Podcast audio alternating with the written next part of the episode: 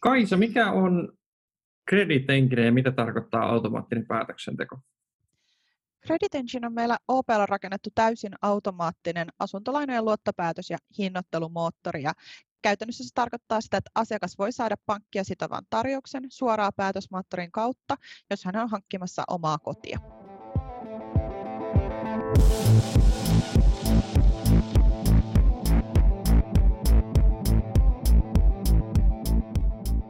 Tervetuloa Open Tekkipodiin ja jakso, jossa käsitellään meidän tuotetta nimeltä Credit Engine. Mun nimi on Kristian Luomo ja tässä aiheesta on keskustelemassa Parkkilan Kaisa. Kaisa, mitä sä teet OP-ryhmässä työksessä? Mä toimin meidän tota asuntolainojen automaattipäätöksentekoa kehittävän tiimin product ownerina. Eli meidän tiimissä on mun lisäksi yksi devaaja, yksi data engineer ja sitten kourallinen mallintajia. Ja meidän mallintajia totta kai voisi sanoa vaikka data scientisteiksi. Ja meidän tiimi on siis kokonaisvastuussa meidän malleista, softasta ja sitten automaattisen, automaattipäätösten liiketoiminnan monitoroinnista. Yes. Miten tuolla muuten mahdollistetaan niin kuin asiakkaan näkökulmasta? Se tuossa al- alkujohdannossa jo kuvailitkin, että mikä se hyöty on. Niin asiakkaalle siis tietysti se suurin syntyvä, syntyvä hyöty on se, että hän voi saada sen pankkia sitovan tarjouksen heti hakemuksen lähettämisen jälkeen. Eli palvelussa asiakas voi nähdä sen lainasumma ja marginaalin heti. Ja sitten jos lähdetään miettimään, että mitä se nyt sitten tarkoittaa konkreettisesti asiakkaan näkökulmasta, niin yleensähän se lähtee siitä, että asiakas pohtii sitä, sitä tarvetta vaihtaa kotia, vaikka sen takia, että työtilanne muuttuu tai tulee lisäneliöt tarpeeseen. Ja tässä vaiheessa asiakkaalle yleensä on kaikkein tärkeintä ymmärtää, että millainen lainamäärä hänelle on realistinen ja miten hän pääsee eteneen sit asunnon etsimisen kanssa oikeasti eteenpäin. Ja mitä sitten asiakas tekee, on, että hän menee sinne Open nettisivuille tai sitten mobiilin ja ihan normaalisti täyttää lainahakemuksen, missä kysytään vaikka tämän hetkistä työtilannetta tai minkä kokoista asuntoa ollaan etsimässä. Ja tässä vaiheessa ei siis tarvitse tietää vielä sitä kohdetta, että sitä voi lähteä haarukoimaan ihan, ihan sen perusteella, että minkä kokoista asuntoa etsii ja mistä päin Suomea. Ja sitten sieltä ne hakemuksen tiedot lähtee meidän Credit Enginelle ja sitten käytännössä murtoosa sekunneissa lasketaan heti, että voiko asiakas saada siitä sen automaattisen päätöksen, kuinka paljon asiakas voi saada lainaa ja vielä sitten sen dynaamisen marginaalin siinä samalla. Okay. Ja asiakas valitsee siis sen haluamansa lainamäärän ja lainamaturiteetin ja käytännössä silloin se voi saada pankkia sitovan tarjouksen olettaen, että ne kaikki tiedot on oikein ja vakuudet kunnossa. Eli silloin voi vaikka niin kuin asuntonäytöllä saman tien tehdä periaatteessa siitä tarjouksen siitä kämpästä. Toi on valtavan hyödyllistä. Sä sanoit, että se on välitön, niin mitä se tarkoittaa käytännössä? Meneekö sinne sekunteja vai minuutteja vai tunteja? Sekunteja. Joo, se on kyllä välitön. Tota, mitä toi tarkoittaa nyt sitten, että tarviiko mun mennä pankkiin sitten tämän tiedon valossa vai, vai miten se homma jatkuu? Käytännössä me pyritään kontaktoimaan kaikki asiakkaat heti seuraavana päivänä. Eli mitä tämä tarkoittaa sitten on se, että kun se ensimmäinen tarjous saadaan automaattisesti, niin pankeissa vapautuu aikaa siihen oikeasti tärkeään työhön, eli asiakkaiden auttamiseen ja neuvomiseen. Eli ihmiskontaktia tämä missään nimessä ei ole poista, poista vaan käytännössä vaikka sitten sen toimihenkilön kanssa käydään se maksukyky vielä huolellisesti läpi. Ja tavallaan just sen takia siitä ei haluta luopua, koska se on enemmän palvelu kuin mun mielestä mm. kuin rasite. Eli esimerkiksi varsinkin kun puhutaan ensiasunnon ostajista, niin se on oikeasti tärkeä se ensimmäinen ihmiskontakti. Mulla itsellekin oli silloin, kun mä astin ekaa kämppää, niin tosi tärkeää se, että siinä oli oikeasti joku, joku ihminen paikalla ja neuvomassa ja auttamassa. Kieltämättä mä just ostin elämäni toisen asunnon ja, ja siinäkin yhteydessä oli tosi kiva, että oli joku ihminen, koska en niin usein tapahtuvia asioita ole. Mikä tässä on uutta? Et automaattinen luottojen tekeminen ja päättäminen, niin eikö se ole ihan normaalia pankkitoimintaa? On, ja siis onhan, me, me ollaan tehty sitä OP-ryhmässä jo pitkään ja kilpailijat on tehnyt jo pitkään, mutta oikeastaan tässä Credit Enginessä on nyt niin kuin kaksi isoa asiaa. Ensimmäinen ja. on se, että tämä on täysin siis Open, Open rakentama softa, joka on koodattu tuolla Vallilassa meidän työntekijöiden pikkukätösin. Ja käytännössä siis eka versio tästä meni ulos 2018 helmikuussa lainanpäivänä. Mm. Ja se, silloin se softa oli siis alun perin itse asiassa kirjoitettu R, joka on paremmin ehkä tilastolliseen äh, mallinnukseen sopiva kieli. Ja se, oli, tota, se on meillä siis R on vielä edelleenkin kyllä käytössä Pythonin lisäksi mallinnuskielenä, mutta me uudelleen koodattiin sitten se koko softa Kotlinilla tuossa viime vuoden aikana. Eli no. käytännössä on täysin, täysin meidän käsissä se äh, käsissä se softa kokonaisuudessaan ja siihen kaikki tavallaan niin kuin funktiot ja muut on meidän itse tekemiä. Ja toinen iso asia, mikä meidät erottaa, on se, että me pystytään laskemaan sitä dynaamista hintaa. Eli sen kanssa me oltiin itse asiassa täysin euro- ensimmäisiä Euroopassa, että pystytään laskemaan asuntolainoille dynaaminen hinta, joka suoraan annetaan asiakkaalle siellä käyttöliittymällä. Eli sen asiakkaan lainan ja kohteen tietojen mukaan voidaan sovittaa juuri se oikea hinta siihen keissiin. Ja se pystytään laskemaan siinä siis täysin riskiperusteisesti. Joo, ymmärrän. Toi nyt on selkeästi asia, joka tuo kilpailuetua, että minkä takia joku ton kaltainen asia kannattaa kirjoittaa Kyllä. itse. Näetkö siinä jotakin eroa, että, että me tehdään tätä palvelua suomalaisille, me ymmärretään suomalaisten talous ja suomalaisten arki ja suomalaisten asuntokaupat. Että onko se myös toinen syy, miksi, miksi tällaista kannattaa kehittää omin voimin eikä lainata jostain muuta? On ehdottomasti ja onhan suomalaisessa asuntomarkkinassa on paljon niin kuin poikkeuksellisia piirteitä. Esimerkiksi jos ajatellaan niin kuin hinnoittelua, niin muualla Euroopassahan on tosi paljon kiinteitä korkoja, kun Suomessa käytetään pitkälti vaihtuvakorkoisia lainoja. Eli totta kai meidän markkinassa on tosi paljon niin kuin erityispiirteitä. Mutta myös ihan se, että ei tuollaista softaa ole ostettavissa. Eli niin kuin sanottu, mm. tämä on, on meidän tekemä ja meidän talo, talon ymmärryksellä ja pitkällä osaamisella rakennettu, niin ei tuollaista olisi kaupan hyllyltä myöskään saanut. No mutta hei, me ollaan keskusteltu tässä podcastissa aika paljon siitä, että miten OPL kehitetään softaa. Haluaisitko kuvata vähän tuota tiimin kokoonpanoa ja käytännön työtä, että minkälainen tiimi on saanut aikaan tällaisen tuotteen? Äh, joo, totta kai. Eli siis tosiaan meillä on yksi devaaja, mikä kuulostaa aika vähältä tietenkin aina niin kuin softatiimiin. Ja mm. sitten sit, kuten tavallaan se, miksi meillä on vain yksi devaaja, on se, että meidän tekeminen on ehkä vähän sellainen niin kuin jäävuorimalli. Eli tavallaan meidän tekemisestä 70 prosenttia yleensä niin kuin dataa ja mallinnusta, ja sitten ehkä 20 prosenttia sitä tuotantokoodausta ja 10 prosenttia sit sitä niin kuin monitorointia, että miltä se nyt oikeasti näyttää siellä tuotannossa. Ja tavallaan se, että meidän ehkä sellaisen kaiken tekemisen selkäranka on testikattavuus, eli meillä on ihan neuroottisuuteen asti hiottu, hiottu testikattavuus, eli meillä on yksikkötestit totta kai ihan kaikelle, mutta sitten meillä on sen lisäksi vielä tota, ää, tosi paljon noita niin kuin integraatiotestejä, eli meidän softa on aika kompakti, siis enemmänkin tuhansia rivejä koodeja kuin, kuin sanotaan kymmeniä tuhansia, ja meillä on siitä huolimatta niin kuin satoja ja satoja integraatiotestejä tehty sinne. Omin pikkuna käsin ollaan näpötelty joka ikinen kulmakeissi sinne, ja se mahdollistaa sen sujuvan testauksen. Saanko kysyä, että mikä tuommoisessa voi olla testikattavuus? No, meidän testikattavuus on siis käytännössä kaikki, mitä me ollaan ikinä pystytty keksiin. Et se testikattavuus on, aina kun me tehdään yksikin pieni muutos koodiin, niin me oikeastaan tehdään sille uusi, uusi testi.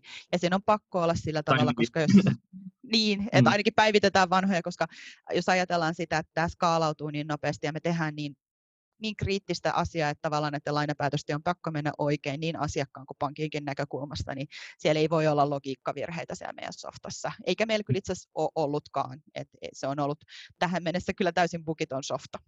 Niin, ja siis yleensä kun testilähtöisesti lähtee mm. kehittämään softaa, niin se niin kuin koko ajattelutapa muuttuu jo siihen niin kuin rivin kirjoittamisvaiheessa, eikö niin? Kyllä, Kyllä, ja lähdetään yleensä ennenkä, enemmänkin liikkeelle niistä testeistä kuin siitä koodimuutoksesta. Ja toinen Mites, asia... Joo. Niin. Testaatteko te millään lailla sitten sen päätöksentekokoneen toteumia ja niin kuin siitä, sehän nyt on tavallaan kuitenkin se lopputuote, mm. mitä te tuotatte, asuntolainapäätökset tai ainakin siihen liittyvät lupaukset. Miten te sitä valvotte? No, meillä on siis sellainen prosessi, mitä me kutsutaan toteumatestaukseksi. Eli käytännössä me ollaan siis rakennettu tuonne AVSn puolelle sellaiset dataputket, mistä me saadaan kaikki OPn historialliset asuntolaina päätökset ja pystytään ajaa niitä sitten meidän softan läpi. Eli käytännössä me voidaan verrata silloin sitä, että minkälaisia ne historiallisessa annetut päätökset on ollut ja miten ne tavallaan miten meidän se softa tällä hetkellä päättäisi, niin minkälaista hintaa se antaisi, miten se tavallaan, ää, minkälaisen maksukyvyn se laskisi asiakkaalle. Ja se on oikeastaan se niin kuin lähtökohta kaikkeen siihen analytiikkaan, mitä meidän mallintajat tekee. Ja me pystytään tekemään sitä käytännössä siis täysin sanitoidusti tilastoperusteisesti, eli ei tarvitse mennä siihen yksittäiseen asiakkaaseen kiinni. Miten sä luonnehtelisit, sun on pakko olla tietysti niin kuin automaattisen päätöksenteon puolesta, koska muuten tuollaiseen työhön olisi vaikea mm. motivoitua, mm. mutta että miten sä vertaisit tätä siihen, kun ihmiset tekee päätöksiä vastaavista asioista? No periaatteessahan siis tämä perustuu ihan samaan tietoon. Eli, mm. eli tavallaan ää, me pystytään tietenkin käsittelemään sitä tietoa paljon strukturoidummin, mutta ihan samat tiedot siellä toimihenkilöllä on ollut vaikka asiakkaalla ne hakemuskysymyksistä saatava tieto, OP-sisäinen tieto asiakkaasta ja sitten esimerkiksi vaikka ulkoisten maksuhäiriöiden tarkastamiseen. Eli tavallaan siinä mielessä tämä on niin kuin hyvinkin samanlaista kuin perinteinen mm. päätöksenteko, mutta toisaalta tässä taas pitää olla tosi tarkkana, että mitä mallintaa. Et ei voi vaan silleen niin kuin laittaa muuttujien malliin ja olla tyytyväinen. Eli esimerkiksi tietosuojavaltuutettu on kommentoinut, että luottopäätös ei kategorisesti voi, voi perustua ikään.